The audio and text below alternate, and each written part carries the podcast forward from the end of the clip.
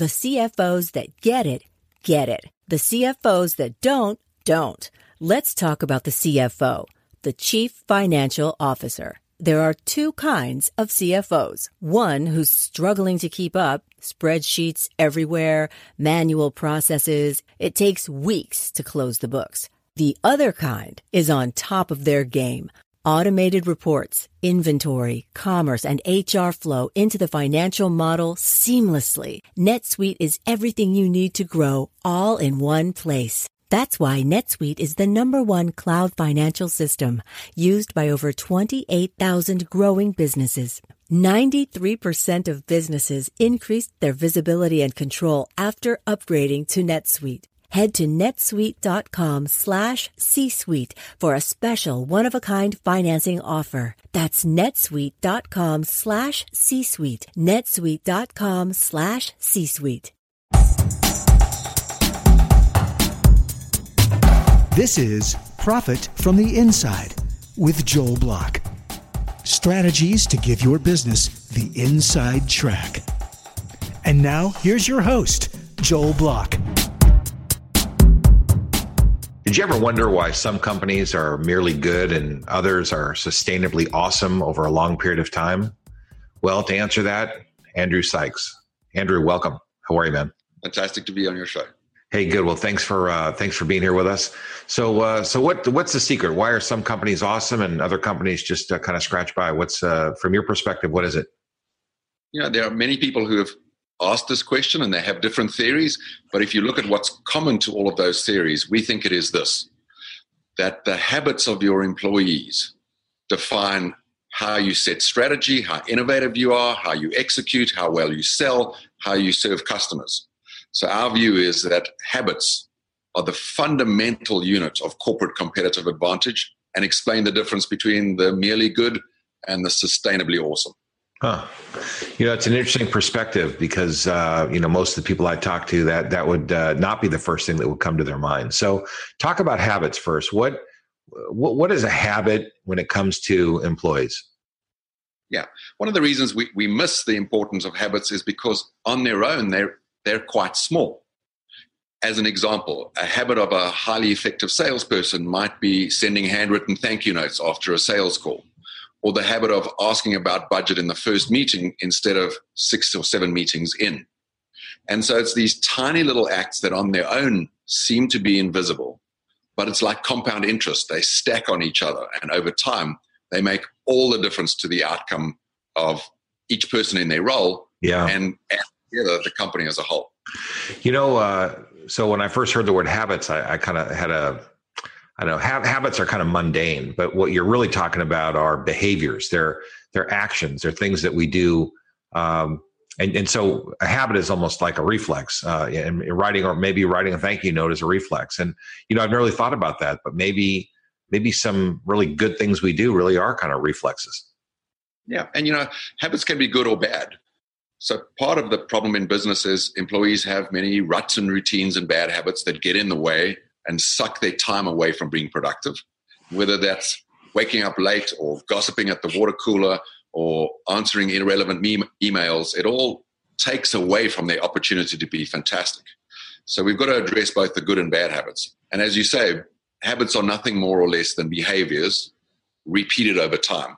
Okay. But the mindset of habits is that if you think about your job, mostly we have a fairly similar day each day.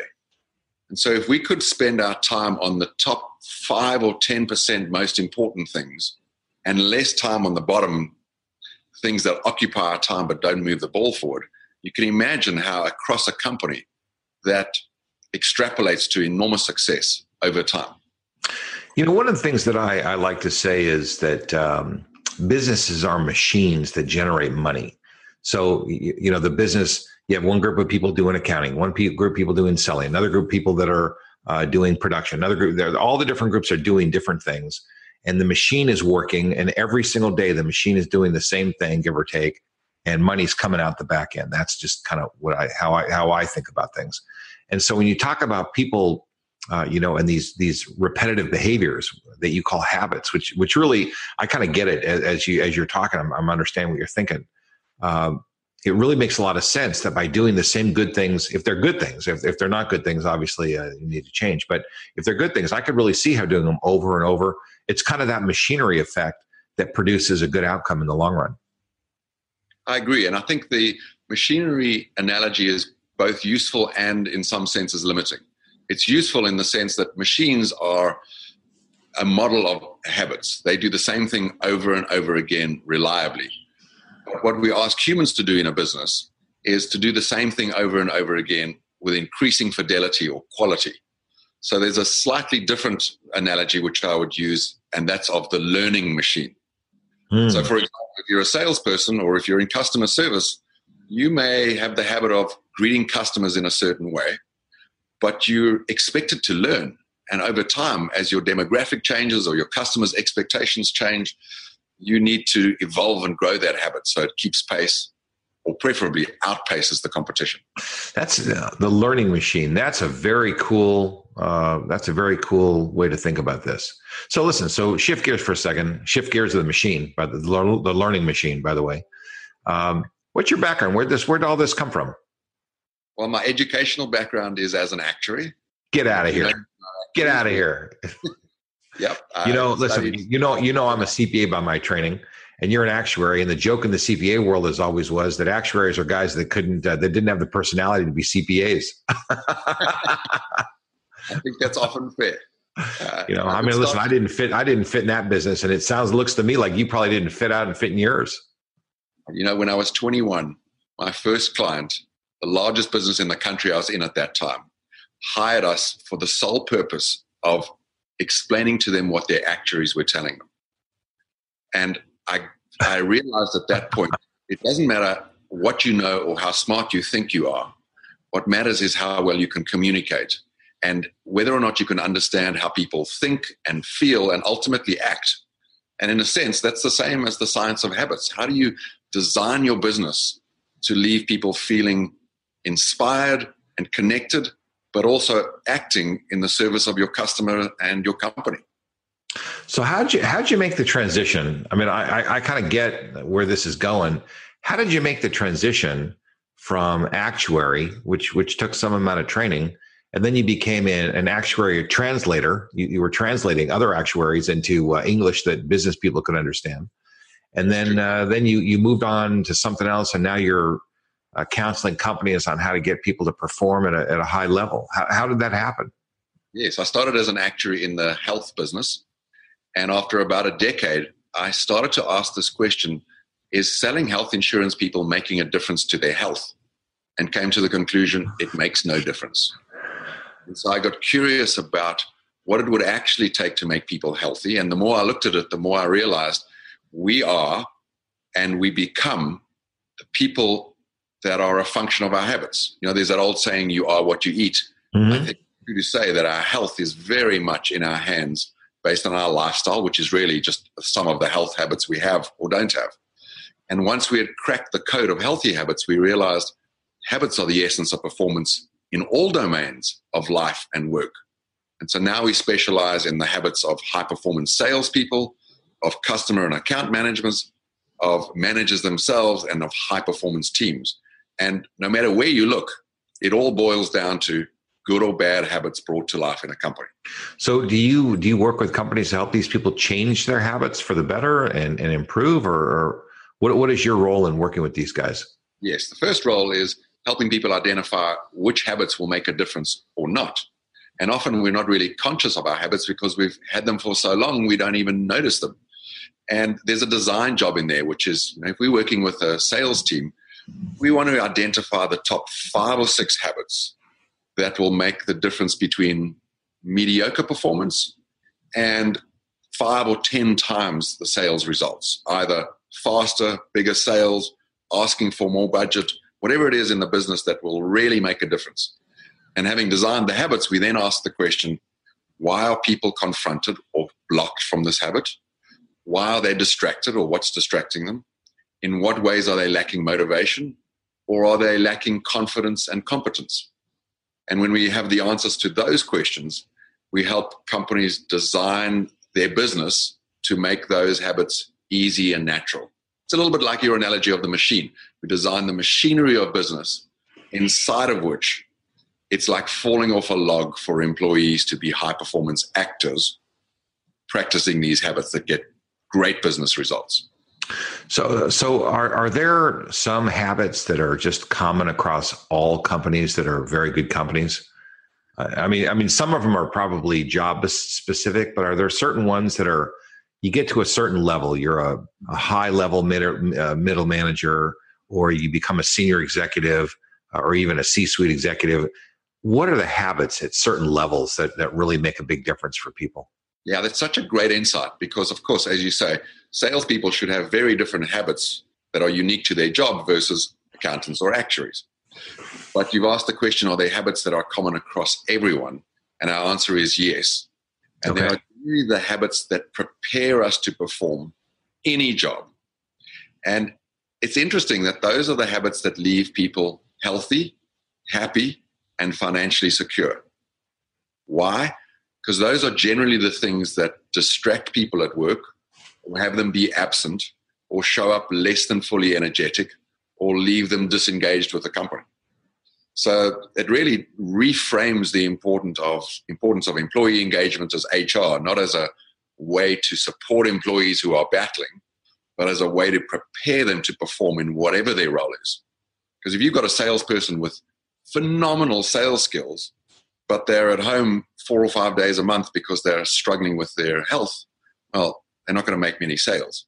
So you're saying that the things that might make people the most successful at their job have maybe nothing to do with their job per as se. A, as a foundation, yes. Huh. Of course, you can be healthy and happy and secure and useless at your job. Well, so, that's uh, but I'm you're t- we're talking about high performance, high capability people. Yes. And and so for you know, for I mean, listen, there are buckets of people that aren't going to make it. We're not talking about those people. Those people we're, we're not investing uh, in this conversation in those people. Um, so making people happy, healthy, and uh, financially secure. Uh, it really uh, kind of goes to life balance. I've always kind of uh, you know shrugged my shoulders at that, but but you're kind of making a very rational argument, which is because of course you're an actuary. Of course you make a rational argument uh, which, by the way, is what I do. I mean, my arguments are rational too, as a as, a person who's trained in finance.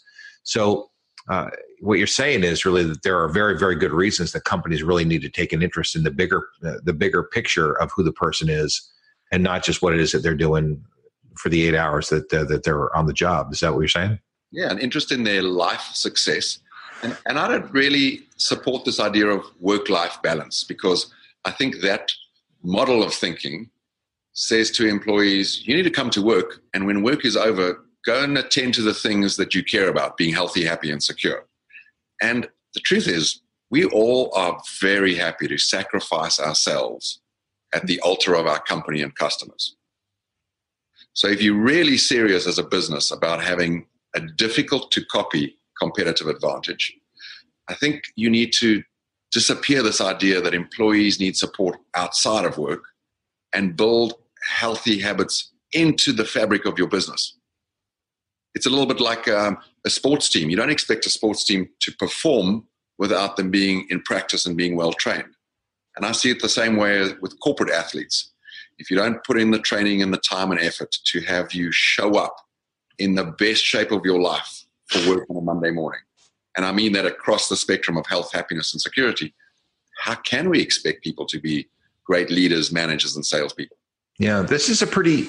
This is this is kind of different than a lot of other stuff that I discussed, but I, I kind of get what you're saying. So, uh, one one of the other things that I'm hearing, you know, I talk a lot about being disruption proof, and I'm kind of hearing some things here where companies could become more disruption proof from uh, either either outside attack, from uh, changes in innovation, if their people are uh, happier, healthier, better put together, financially more secure uh, because they can be more focused on solutions instead of the things that distract them. Is that is that kind of on the target? I think that's a very on target comment.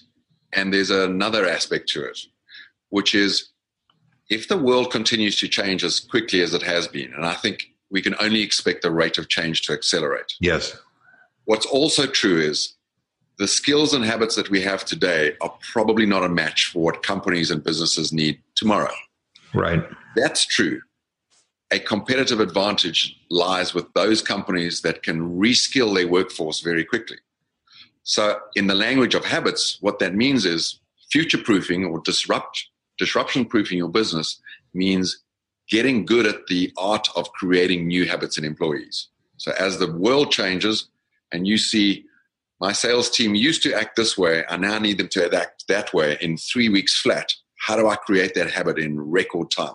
Wow. So, uh, can you can you give us a couple tips? I mean, are there some things that that companies can do to make that happen? I think the biggest insight of all is that we think that the problem lies with our employees. So we look at them and say they're not performing in the way I need. They're either unmotivated or they're unskilled or they're lazy or they need more education. And the big insight we've had is human beings respond to the environments in which they find themselves. Yeah. Uh, the opportunity is to design your built environment, the systems of your company, the culture, which is, if you think about it, nothing more or less than the habits of your people anyway, and employees' mindsets so that the right habits just occur as natural, exciting, fun, and easy to do. Wow. So it's a business design problem. It's just a new lens on. Is that is that in the is that in the realm of culture? Like when you're developing the culture of the company, where where does that come from? I mean, you know, the, culture comes from uh, the, the senior executives, the visionaries in the company they kind of determine the kind of company it's going to be. How do you overlay what you're talking about onto an existing culture or structure at a company? Well, here's our view on culture. If you if you've ever walked into a business, and I'm sure you've walked into many, within five minutes you can sense the culture. Yeah. So what exactly are you sensing? It must be something you see or you hear. And our view is culture is nothing more or less than the speaking and acting habits of employees. So culture change. Coll- the collective active actions of the employees. Yeah. Culture equals sum of the habits of your employees. Yeah. Listen, I, have been in thousands of companies in my career, uh, both as a, as a vendor, as a guest, as a consultant. Uh, you know, I've owned an, a, a, lot of companies, so so I really I get this. And some companies, uh, the people are terrified; they they sit quietly at their desk. Others are gregarious. They're happy. They're laughing. They're having fun. I mean, it, it goes. It's the whole spectrum. So uh, senior management, uh, you know, the CEO, whoever that person is, installs that culture and makes it okay for people to enjoy their day and get some work done. I, I personally think uh, I'm big on bonding. I'm big on socializing together because I think that people who have fun, uh, you know, are more dedicated to the team. That's me. I mean, that's what I think, and that's just my uh, experience of life. That you know, in places where I've been, where uh, companies are shut down and, and the people are, are are shut down. I don't think those are the most productive people. I don't think those are people leap out of bed in the morning and want to rush to work to do their best. I think they go there because they need the money, and you know that's just how it is. And that's they get they get sixty percent productivity, and the other companies get one hundred and ten. Yeah, and when you look from the outside, you can't really see it, and that's why I think it's such a great competitive advantage and a protection against disruption. And you know, there's a few words that I would want to choose carefully. A lot of leaders say it's our job to dictate the culture, and I think it's a leader's job to design the culture. Yeah. And you know, sometimes uh, semantics makes a big difference because it's um, culture isn't just you don't just write a document and circulate it in a memo. Uh, it's it's actions. People respond to the actions of other people, especially the leaders and and so there is design but there's also execution and the execution is just you have to live the word that you say that you're going to live yeah. and and if if you say we're going to be uh, an, an, enjoyable get along together you know happy group of people uh, you need to do things and it has more to do with providing a, than, than giving a vending machine with free soda in the lunchroom i mean it there's more to it so so when you talk about let's go back to habits because uh, we only have a few more minutes so when when when you talk about habits and you talk about changing habits, what are things that you do? Because habits are hard to break. I mean, when I think of uh, bad habits, you know, the kids or, or adults that have bad habits, they're very hard to break.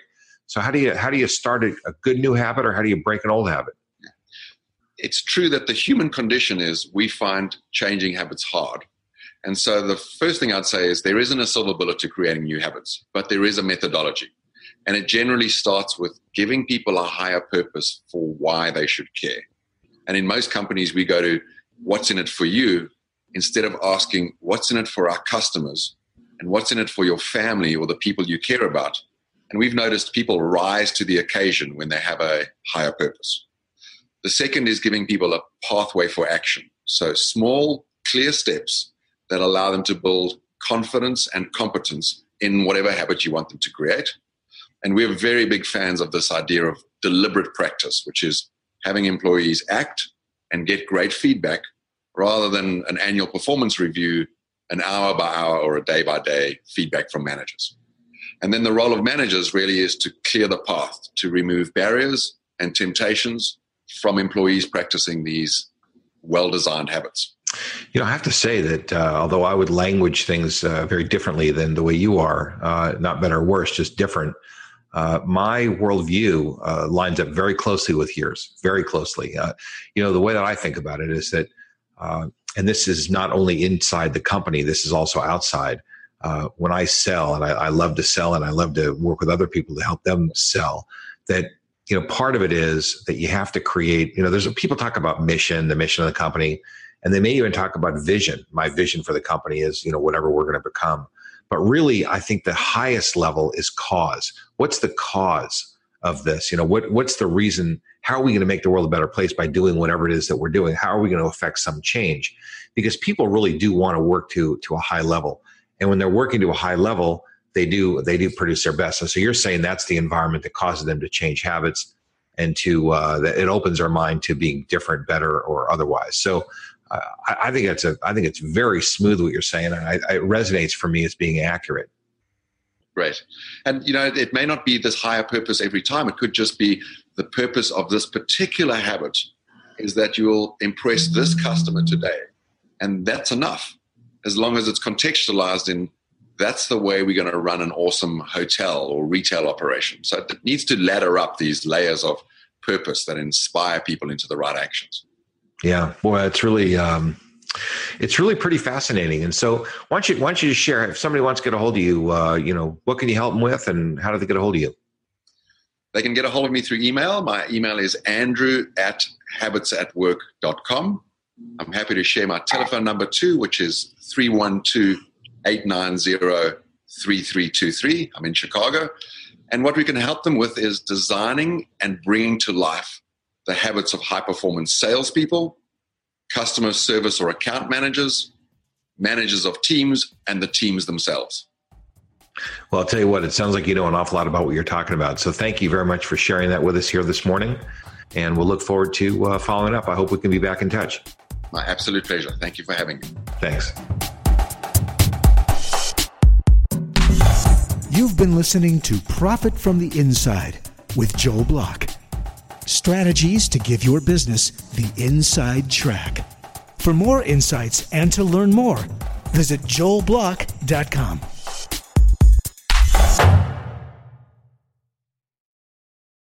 Produced by Audivita Studios. Connect your voice to the world.